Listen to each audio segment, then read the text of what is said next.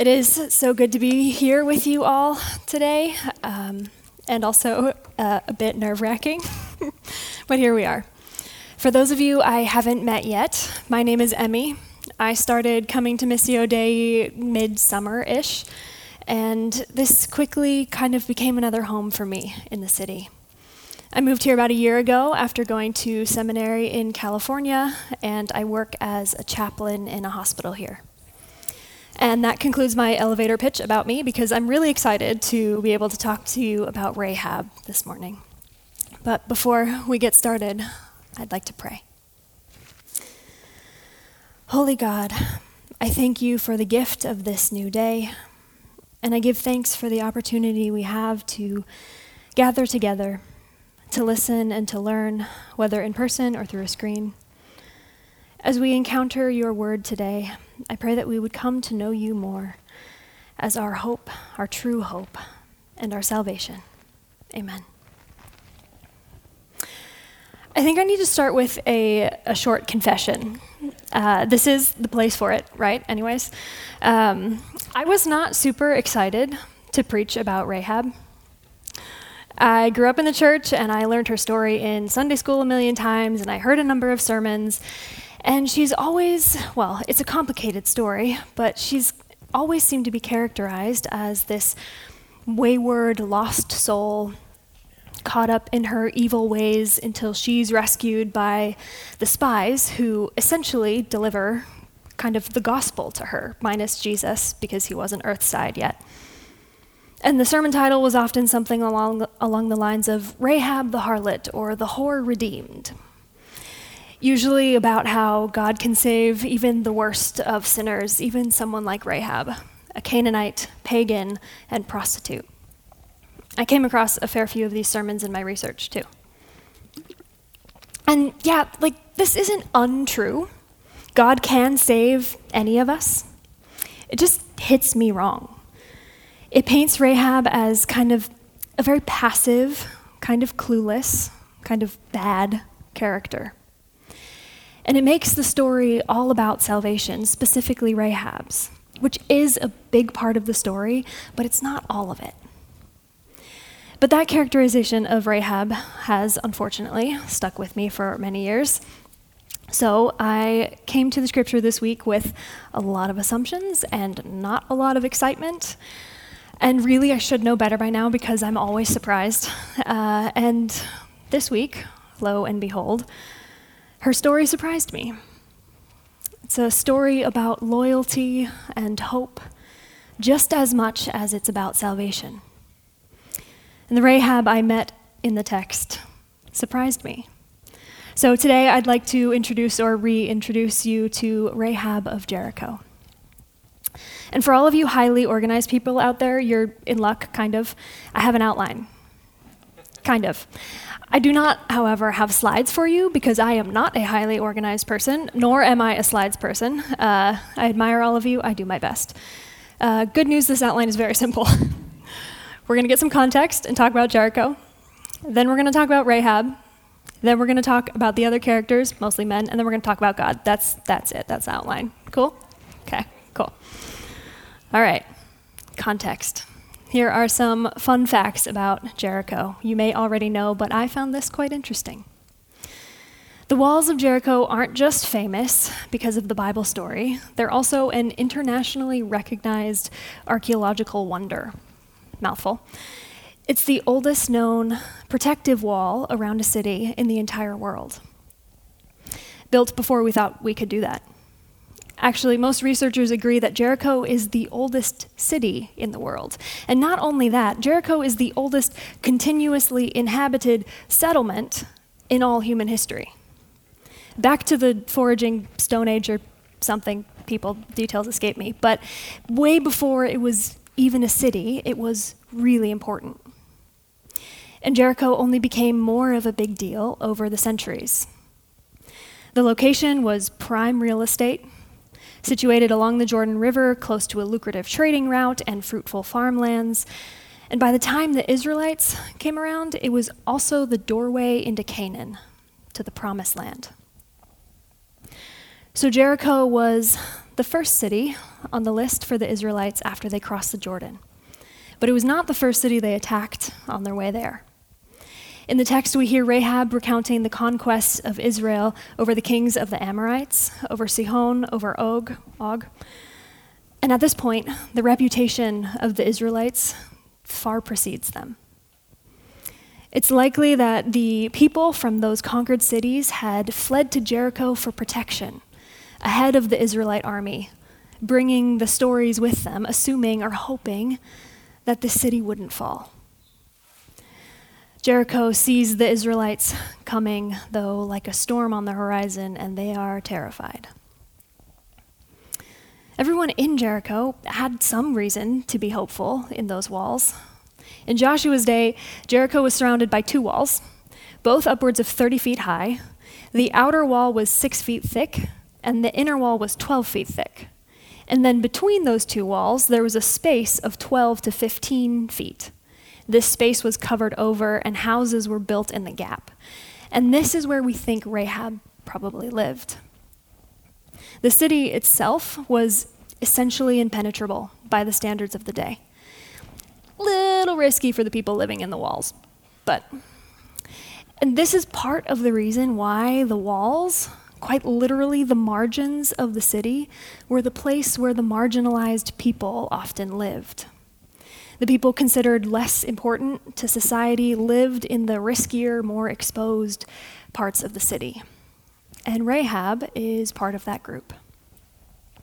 As Tiana brought up last week, women in the ancient world were almost entirely dependent on the goodwill of the men in their life, their fathers, husbands, and or sons. And Rahab, apparently, has the protection of no moral men, which is kind of odd because when she makes her petition to the spies to save her and her family, she asks them to spare her father and her mother, her brothers and her sisters. So she has a father and brothers, but she cannot rely on them for whatever reason. As we'll see, they do come to rely on her. In the meantime, though, she works as a prostitute. In the ancient world, there were two forms of prostitution religious or cult prostitution, and ordinary prostitution. Generally speaking, cult prostitutes, both male and female, belonged to a relatively high social class. They were fairly respected, they worked in the service of a god, after all. Ordinary prostitutes, however, those working just for a living, those prostitutes were considered low class. They were more openly shunned and ostracized by polite society, but they were a mainstay in social and economic life. I can think of three ways that Rahab might have come into this job. One, she wanted it, rebelled, ran away from home. Unlikely, but possible. It's a theory that comes up more often than you might expect. Two, potentially she was orphaned and needed a job. We've kind of ruled this out. This can't be the case for her. We know she had a family, although it was very common for other girls in that situation. Three, her family may have sold her into prostitution.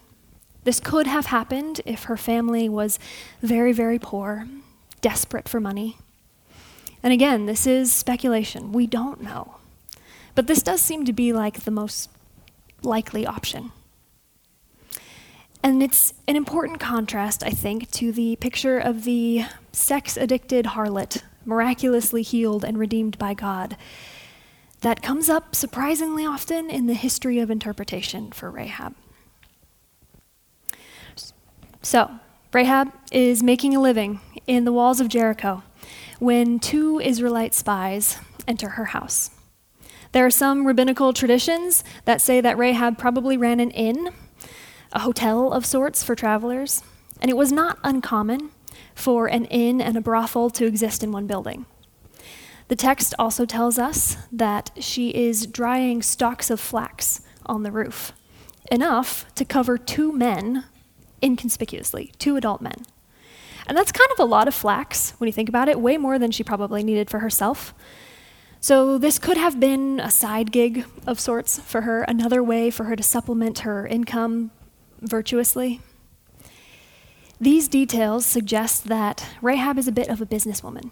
She's smart, She's no stranger to making bargains and hustling to take care of herself. She also, undoubtedly, comes into contact with lots of strangers, lots of travelers. She hears a lot, she sees a lot, and she must notice something off about the two Israelite spies. Because they apparently do not share anything about their mission with her. Maybe some hints by accident, but when the king comes, she knows immediately he's there for them, and she urges them to hide on the roof. And when the king leaves, she reveals what she knows, saying, I know the Lord has given you the land, and that dread of you has fallen on us, and that all the inhabitants of the land melt in fear before you. We have heard of your conquests, what your God has done. And as soon as we heard it, our hearts melted. There was no courage left in any of us because of you. The Lord your God is indeed God in heaven and on earth below. This, I think, is a pivot point in Rahab's story. With that proclamation, a confession of faith, really, Rahab stops identifying herself as part of the people of Jericho, people who believe in many gods, all gods. She confesses belief instead in the God of Israel. Her loyalties now lie with the Lord and she decides to petition the spies for the safety of her family in God's name. And logically, she probably should have leveraged her information for money from the king. She could have taken her family, run to another city, another place that could have been culturally and socially like Jericho. But no. She casts her lot with the Israel- Israelites, the nomadic, warlike, completely foreign people to her. What made her willing to lie to her king for them? What made her willing to honestly betray her own people? I think there was just something about the God of the Israelites that just drew her in. And maybe it was God's conquering power, but I'm inclined to believe she saw past that to God's faithful protection of and provision for God's people. And she wanted to be part of that. And the spies were her way in. And the spies are kind of an interesting part of this story, actually, mostly for their almost complete lack of interestingness at all. Like, they're spies. They're usually the heroes of the story, or at least the ones in the middle of the action. But here, they're passive characters. They don't do much, they don't even have names. A later tradition suggests that one of the spies is Salmon, who later becomes Rahab's husband and the father of Boaz, but neither of the spies are named in this chapter or in the book of Joshua. Also, it almost sounds like walking into Jericho and staying at Rahab's was the sum total of what they did on their mission. They were sent from the Israelite camp at Shittim, they went to Jericho, they spent the night, and then the king found out. That's not a lot of time. There is an undercurrent of sexual innuendo here that scholars point out. They spent the night at the house of a prostitute. And this is intentional, and it stands in sharp contrast to what happened at the camp at Shittim. The story is recorded in Numbers 25. The men of Israel began to have sexual relations with the women of Moab, who invited the people to the sacrifices of their gods, and the people ate and bowed down to their gods. The people of Israel were disloyal to the Lord, and the Lord's anger was kindled against them. But here, in this story with Rahab, whether or not there were relations involved, Rahab's loyalty is the one that changes. The spies remain faithful to God and to their people. I actually wonder if what happened at Shittim spooked them a little. The Israelites apparently had no problem getting involved with the Moabites, despite the potential consequences. But the spies afterwards are much more cautious about letting Rahab in. They make a very conditional oath with her, giving themselves lots of outs. They are released from her oath to protect her and her family if Rahab says anything to anyone about their business, which probably made it a bit difficult for her to explain to her family why they all had to stay in her house, uh, in the walls, on the front line during a siege, but. And two, they're released from their oath if she does not display a crimson cord in her window. Three, they're released from their oath if any of her family is found outside of the house during the battle. They have no, no, they don't have to protect them. But Rahab agrees to these conditions. She's ready to do whatever it takes to save herself, her family, and to prove her loyalty. So the spies leave Rahab with this new oath between them, and they hide in the hill country. And maybe they did more scouting when they were hiding, we don't know. But it seems to me that one day and one night in Jericho is not a lot of time to view the land like Joshua commands them to. Luckily, they were staying with Rahab. She told them what they needed to know. As soon as we heard of your victories, our hearts melted, and there was no courage left in any of us because of you. They repeat, the spies repeat that almost exact sentiment to Joshua when they report on their mission. They were also staying at an inn slash brothel, ideal place for gossip. My guess is that they learned plenty from the rumors floating around the bar there, too. They unwittingly, perhaps, became part of that rumor mill because the king found out they were there. And remember, this is no unsuspecting village. This is a city that's constantly fortified for war. The king apparently has eyes and ears everywhere. Rahab could be known to the king. He might be keeping tabs on her somewhere, but either way, the king hears about the spies and tracks them down to Rahab's house. And the king commands Rahab to give them up.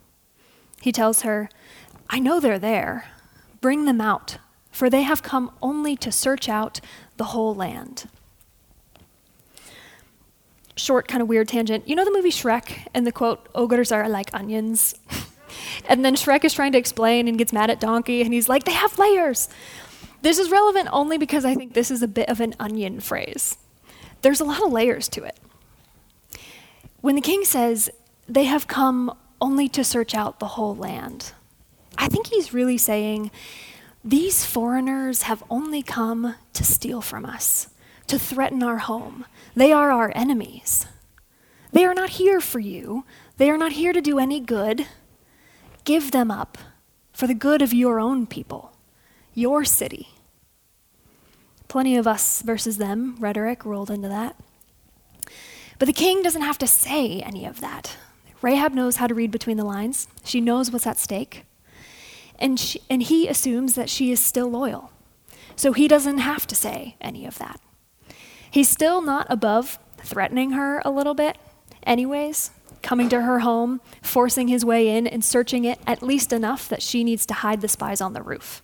They're not safe in the home. The king also seems to assume that this revelation that the two men are spies is news to Rahab, as if she didn't know, as if all she is good for is providing sexual favors. He overlooks her intellect, her drive to survive and protect her family. And she uses his assumptions to her advantage.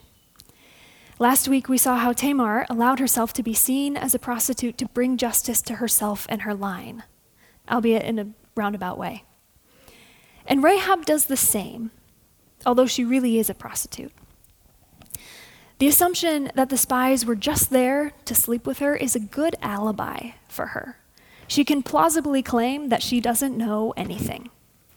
And the king believes her because he underestimates her. So, what made her willing to lie to her king for them? What made her willing to betray her own people? Partly, certainly, what she knew of Israel and their God, and partly, probably, the treatment she received as a person at the margins of Israel, of Jericho. But Rahab's motivation, her main motivation, is not spite.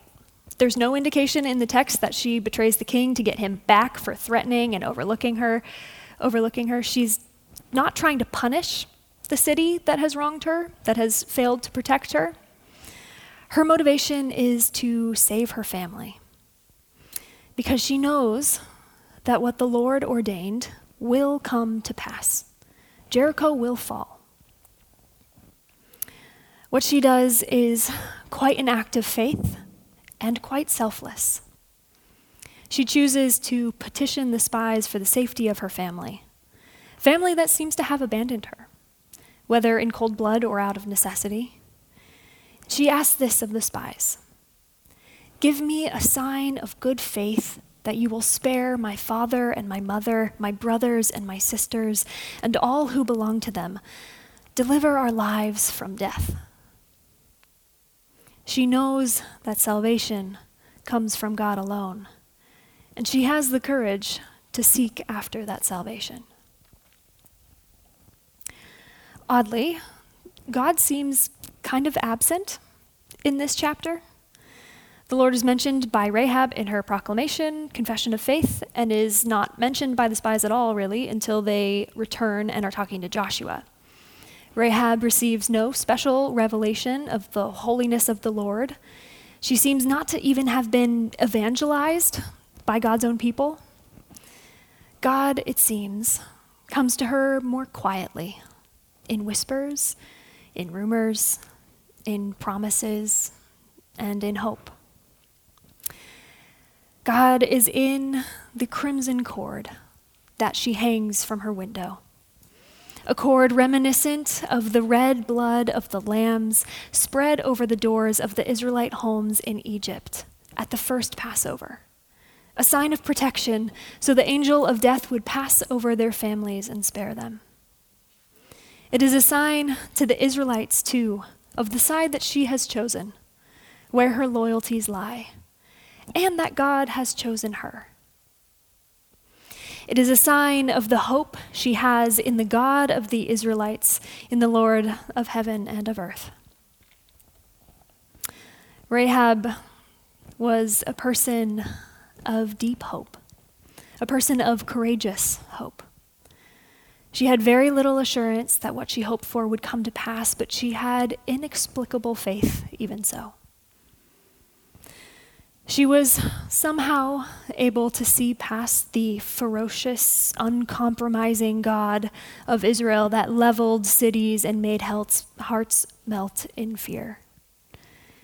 She saw past that to the God that loves his people, protects them, makes a way for them. And she wanted to be part of that people.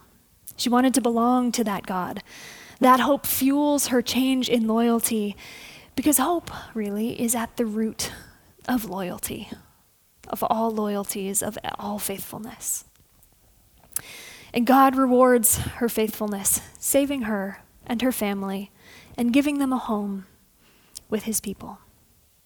Later in the book, Rahab is honored as the head of her family, and later in Scripture, we learn that she becomes an ancestor of Jesus. Because she chose the true king, she was chosen to build the kingdom. Her loyalty is rewarded, and her hope is made real. And we are in season of Advent right now, season of anticipation, a season of hope, a season of seeing that things are not quite right, but they could be, and they will be. Advent is a time that asks us to pause, to reevaluate our priorities, our hopes, our loyalties. And through the lens of Rahab's story, I think, I think it asks us these questions What do you really hope for? And what does that hope make you loyal to? Is it a hope that draws you to God that strengthens your loyalty to the God of heaven and of earth? I'll tell you what I hope for, or at least what I want to hope for. Sometimes hope takes a little work, a little practice, because it's hard, especially in this hectic holiday season, and especially in the mess of our world right now. It's a hope that I don't always feel successful at holding. a hope that sometimes gets lost in the distractions of my day or overshadowed by the suffering that I see in my work. But this is a hope that is an anchor for my soul, an anchor for all of our souls. Because somehow, through it all, God is still with us, protecting us, making a way for us. This is a hope that our good, loving, powerful God has not abandoned this world, but is working to restore it. And it is a hope that is already real because Jesus took on human form and walked this life with us.